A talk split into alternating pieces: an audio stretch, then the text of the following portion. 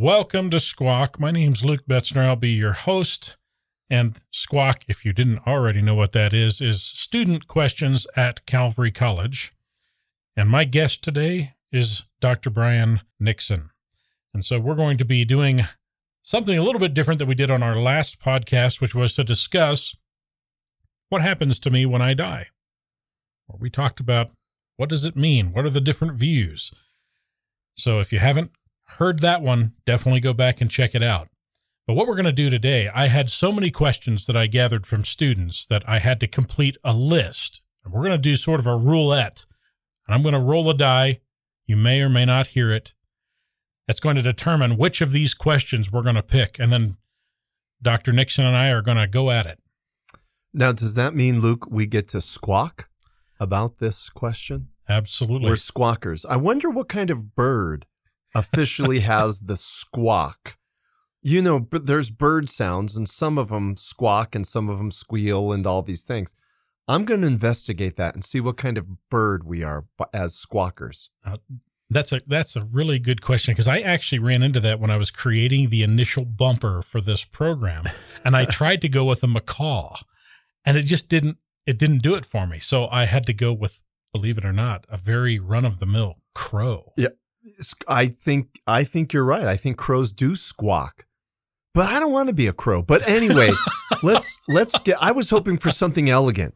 Like you know, a red-tailed hawk or something else of that nature. But right. all that aside, let's get to the dice. Absolutely. So students have squawked at us and we're going to squawk back. That's right. So the inimitable die roll here. Let's see what we get. Oh, the lovely die. There it's spinning. It's spinning. All right. And it looks like it came up a four. Ah, this was an interesting thing. I, when I was gathering the questions, I was actually quite impressed. And these came from people in the age demographic between 18 and 30 that are interested in college pursuits. And I was impressed by the questions they asked. This is one of the ones I was impressed by. They said, Who is the woman or what is the identity of the woman in Revelation 12?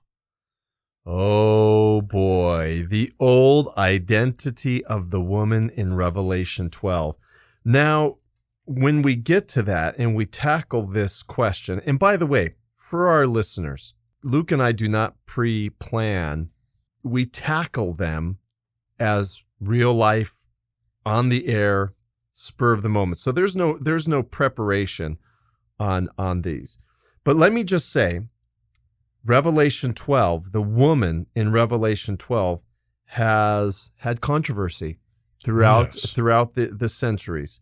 Um, you know, who is this woman that rides a dragon or rides the beast?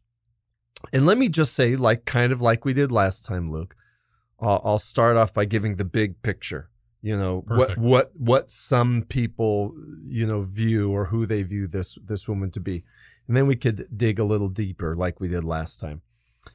So historically there's been some different views of that. And when i mean historically i mean let's say the early early church. And for the most part we would have to say that most of the early church, we're talking within the first two to 300 years of the church, believed in what we would call a pre-millennial eschatology. So they believed that there's a thousand year reign um, when, when Christ comes to establish the millennial kingdom. Wasn't till after Augustine where we get this idea of a post millennial eschatology that things are just gradually getting, you know, better and mm. better and better. And then, you know, Christ is going to come and establish his, his rule and reign. And not to mention amillennialism, which we're, which we're not tackling here. but I, I position that and tell our listeners that is because though we don't have a clear, concise understanding of how all in the early church viewed the woman who rides the beast, we can, I think, confidently say that a, a, a good portion of believers would have taken, as I've already mentioned, a pre-millennial view. So, just one thing, if I may interject, yeah, please. Um, in in the beginning of Revelation 12, you have perhaps what some have differentiated as a different woman. So it Right. may not be the woman who rides the beast, That's exactly uh, right. according to the text. You just stole my my thunder Oh. because I no, and I'm Oh, glad you did because I was going to say the first dilemma is that there's different viewpoints of this and it all is historically based. The second dilemma you just you just tackled and that is are we talking about one or two women? So there are some you know difficulties with this. B- but let me just say that the the early church probably had you know this this premillennial um, understanding of um, of revelation. So with that, we definitely know that they wouldn't have interpreted it as later reformers did as to the Roman Catholic Church or Mary or something else of that nature, which we could we could um, uh, uh, tackle. But we probably would just say they settled on this idea that this isn't a future person, woman, who's going to be uh, doing this. Um, now, all that said and done, I think it would be wise for us to read some of the text. And I have it here before me. And this is, I'm just reading it for clarity's sake from the New International Version, though we usually encourage New King James Version, you know, um, and such. But uh, let me just set the tone for our listeners. Uh, This is Revelation 12.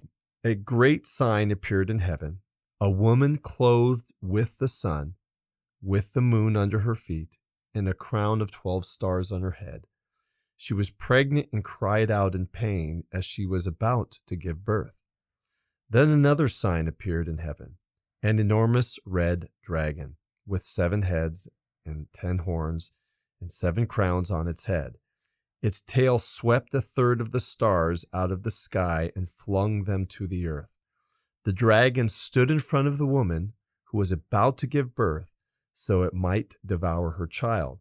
The moment he was born, she gave birth to a son, a male child who will rule all nations with an iron scepter. And her child was snatched up to God and to his throne. The woman fled into the wilderness to a place prepared for her by God, where she might be taken care of for 1,260 days. Very specific. Now, we would have to go down um, and and you, you know talk about uh, you know the other plausible women. But what's interesting is when you go down to verse 13, it says, When the dragon saw that he had been hurled to the earth, he pursued the woman who had given birth to the male child.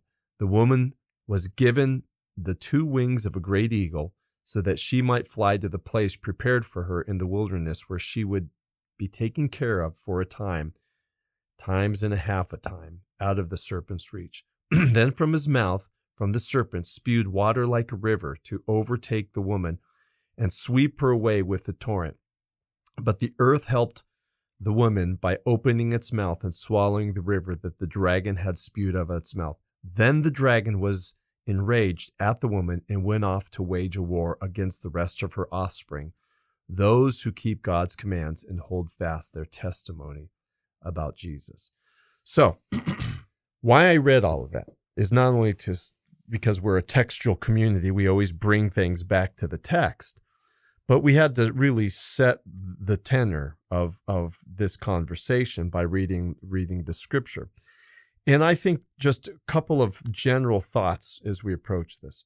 Clearly, in Revelation 12, the serpent, who we would say historically and biblically represents Satan, is at odds against this particular woman. So, this woman, without revealing or delving into who we think she is at this point, what we could say is she's at odds with the serpent. The serpent is out to get her, and she's keeping her, you know, her her, her distance from from this serpent. So um, that is what we would just clearly get upon a cursory first reading. Luke, what what what what are you thinking at this point?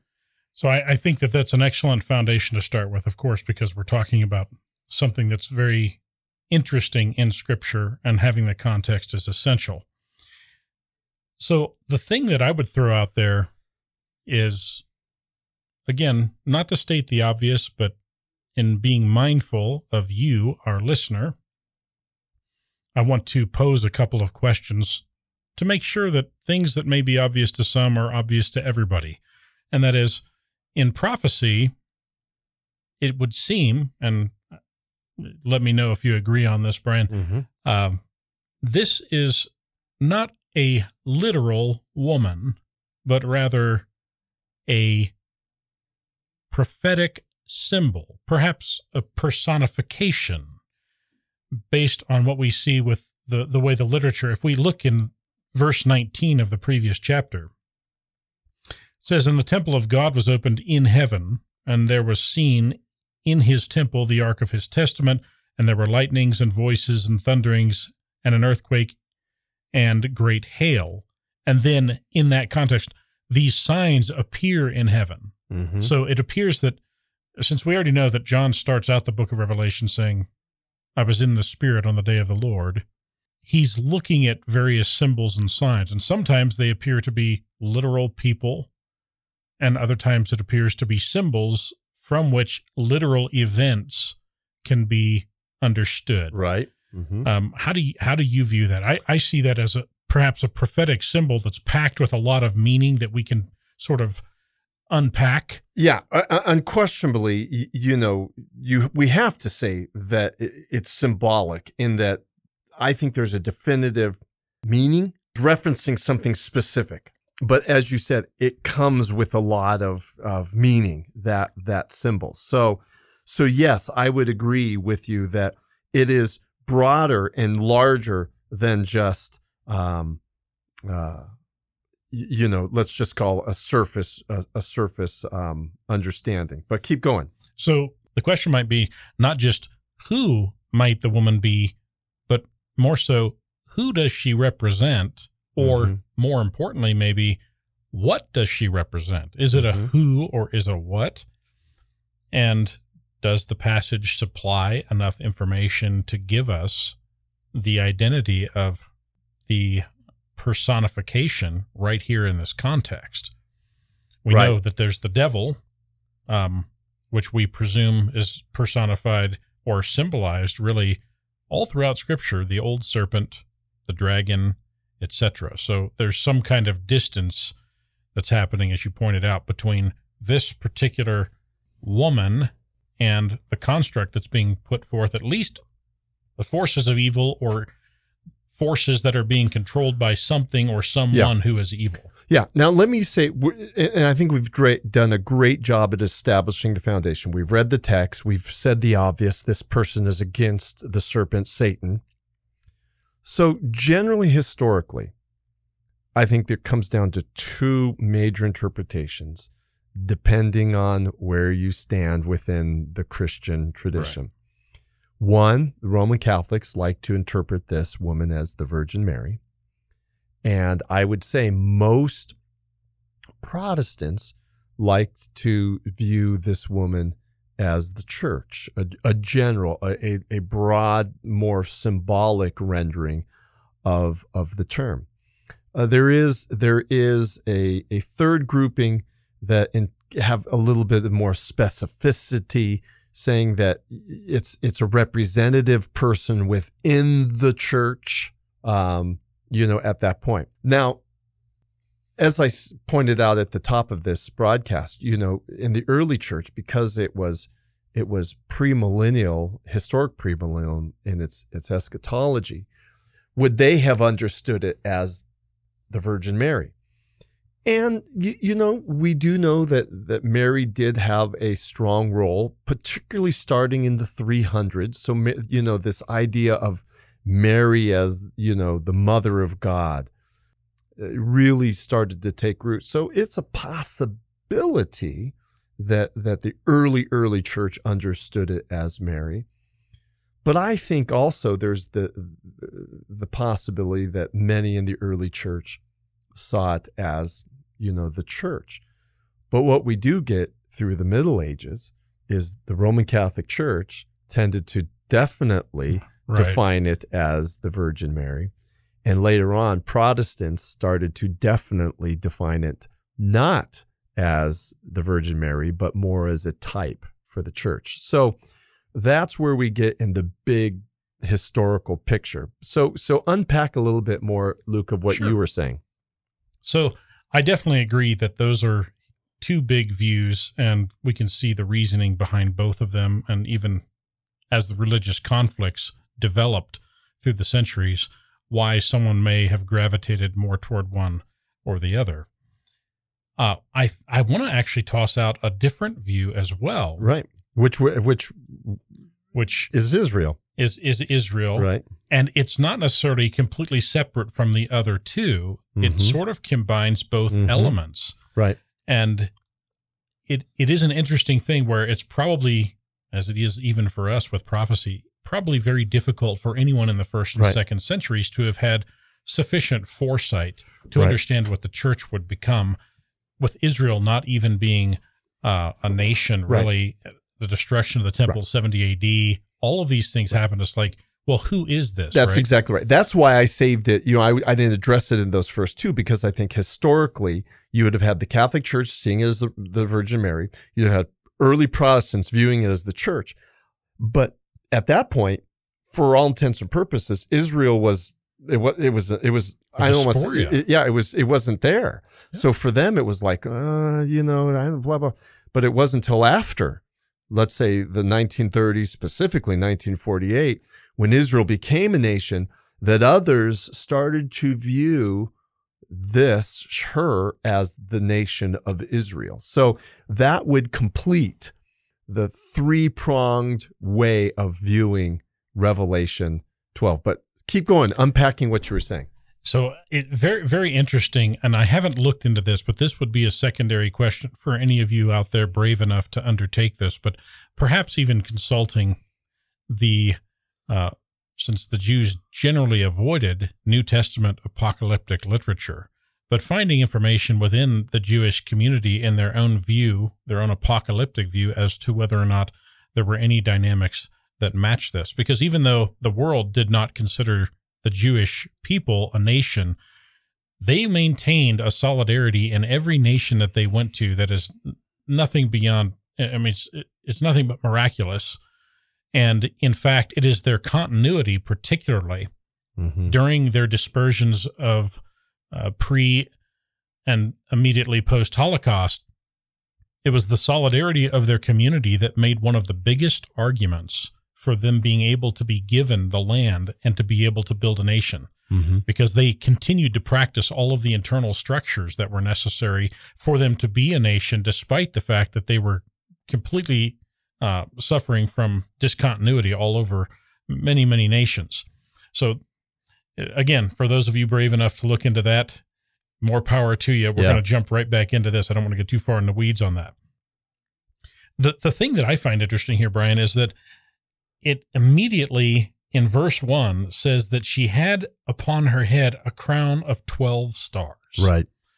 And when I think about you know the Virgin Mary, I know some would say, possibly taking from the the section of Jesus's parables where the woman's looking for the lost coin, Mhm. that there was a tradition where they would wear a headdress of a certain type, sort of a band that had ten coins Mhm. normally that were a sign of their virginity. And this is why, in some people's estimation, she swept the whole house looking for it because one of those coins Right. had been lost.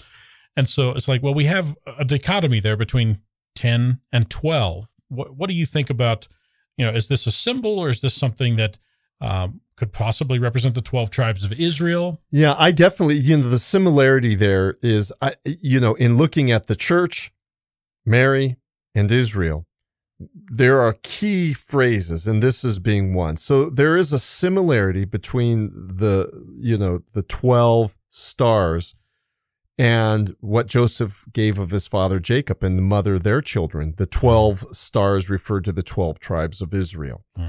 So, so when we start unpacking this and looking at the deeper symbolism of this, you begin to start saying, well, Mary, it may sound good on, on, on at the beginning, But let's start looking at all the symbols that are included in the interpretation of the text.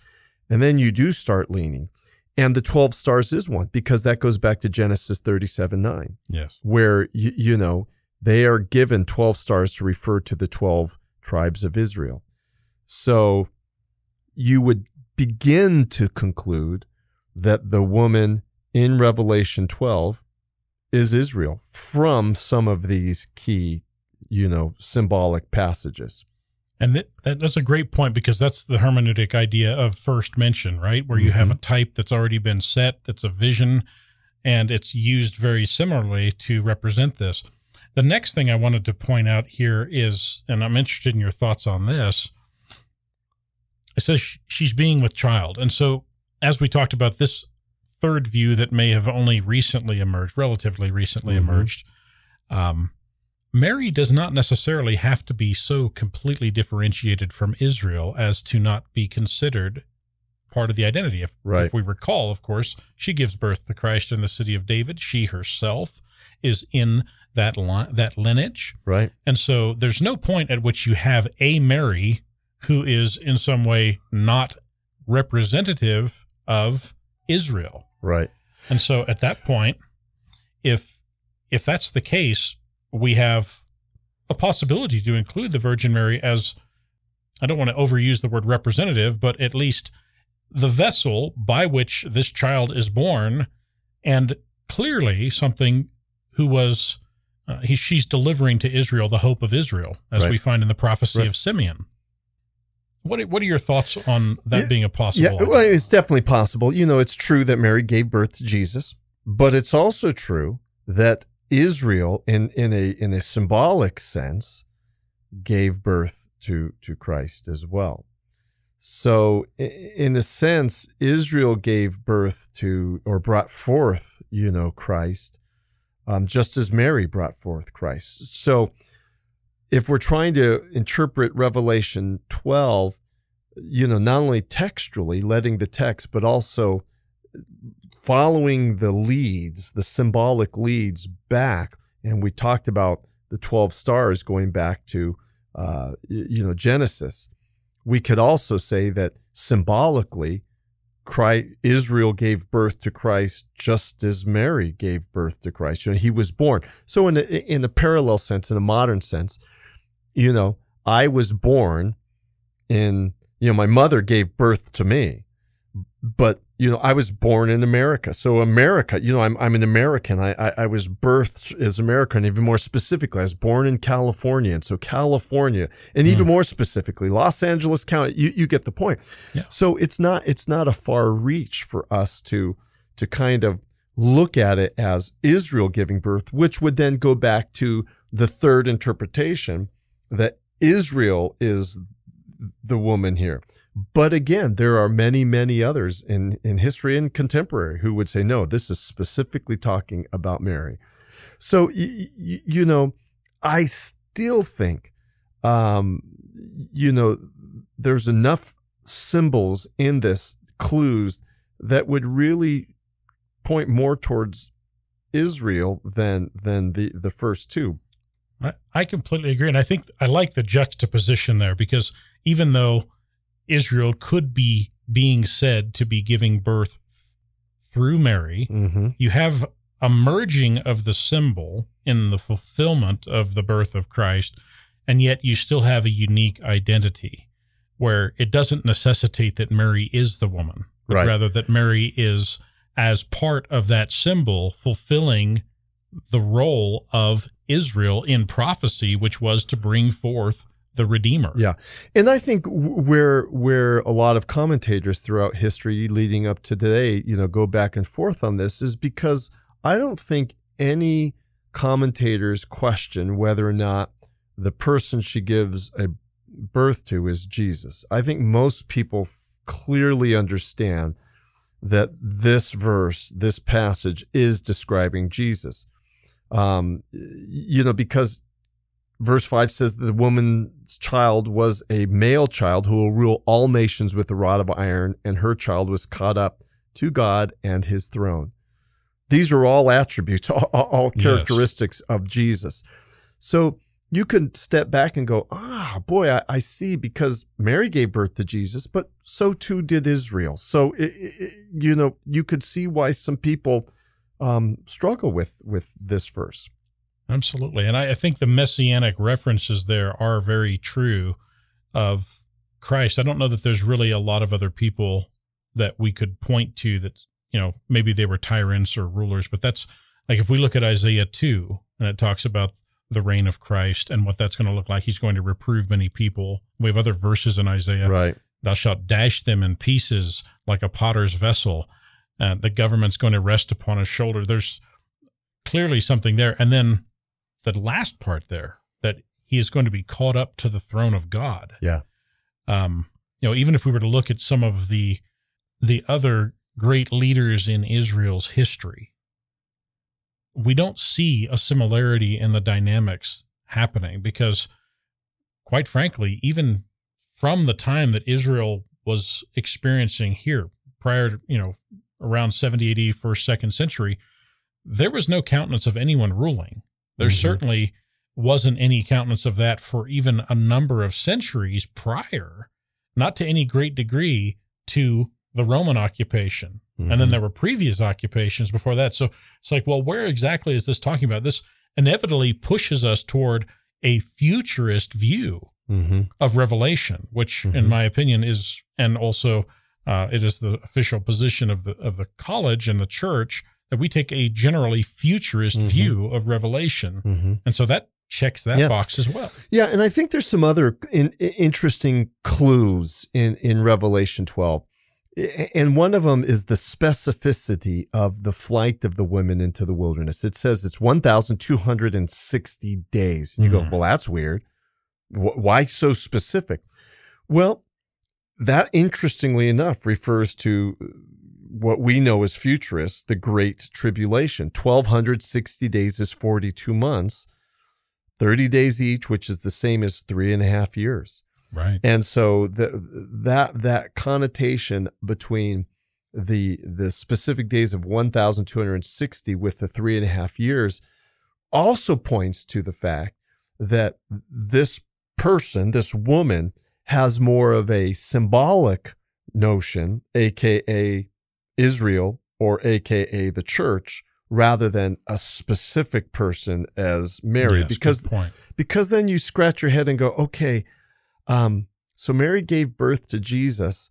Uh, where did she, where where did she run off to for 1260 days? Now some people try to overread in this well she took off to you know uh, down Egypt. to Egypt and and so on and so forth but we don't really have the specificity of that. Whereas if you look at the futurist standpoint and you compare that with segments in Daniel and others, it could become very specific of going, wow, this is a futurist position talking about a specific time frame, aka three and a half years, that correspond perfectly to the tribulation period. So the futurist position as Israel being represented as the woman becomes more and more tenable, plausible than, let's say, because then you scratch your head, as I said, with Mary. What does all that mean? You know, again, some interpreter is going to Egypt, but it's not as clearly delineated. Exactly right. I think that as we dig into it more, just one of the points you made from the beginning, there are so many tangent points between known biblical symbols, known biblical identities. Right. And and here's here's the other thing that I'm not going to ride a hobby horse on this, but I would say that even though there are mysteries in the Bible and there are symbols in the Bible, mm-hmm. the Bible was given, you know, this the the name of the current book we're in notwithstanding, to reveal truth. Mm-hmm. And even though in its revelation it often will still have some element of obscurity, it doesn't create things out of whole cloth that never existed in any other context in the Bible, particularly when it comes to prophecy. Right. There is a cantilevered building that has been being built from the very beginning, if we follow even the testimony of Christ himself. And so, if we take that as our assumption, then when we're looking at passages like this, it does put some guardrails on our imaginations that are healthy, that keep us in context and keep us trying to go back into the past of Right. established hermeneutic and bring it into what we're looking at. Yeah, and I- and I know we're we're wrapping up here, trying to keep our program in in you, you know within a half hour for our listeners, but I think you just you just really you just described it perfectly. We have to allow, first of all, Scripture interprets Scripture, and allow Scripture to lead us to the proper conclusions and the proper hermeneutic. And as you pointed out, there are already the symbols that have been suggested elsewhere in Scripture. And therefore, we have to attach ourselves to those symbols, try to understand what those mean in order to understand something as, you know, fairly complex. Yes. And again, what makes Revelation 12 complex is because, you know, of Israel. You know, like Yes. we said, you know, during the Middle Ages, there wasn't Israel as we know it. They called it like Palestine, you know, up even the Reformation. There was no Israel as Right. we know it today. So they were interpreting it in the context of what they understood. So, you know, largely Mary, then the Reformation comes. No, this is the church. And then Israel starts to take shape. And then 1948 happens. And then you go, oh. And then we have the hindsight of going back and rereading that passage and saying, huh, the symbols Right. really do seem to indicate and point back to not necessarily the Virgin Mary or the church necessarily, but to Israel. I don't know if we've solved the the issue because there's still people who would disagree with us, but I think we have I think a strong hermeneutic to suggest that it is definitely Israel. And I think that would be, you know, the position of, you know, Calvary College and, you know, most of the people who are are you know associated with it.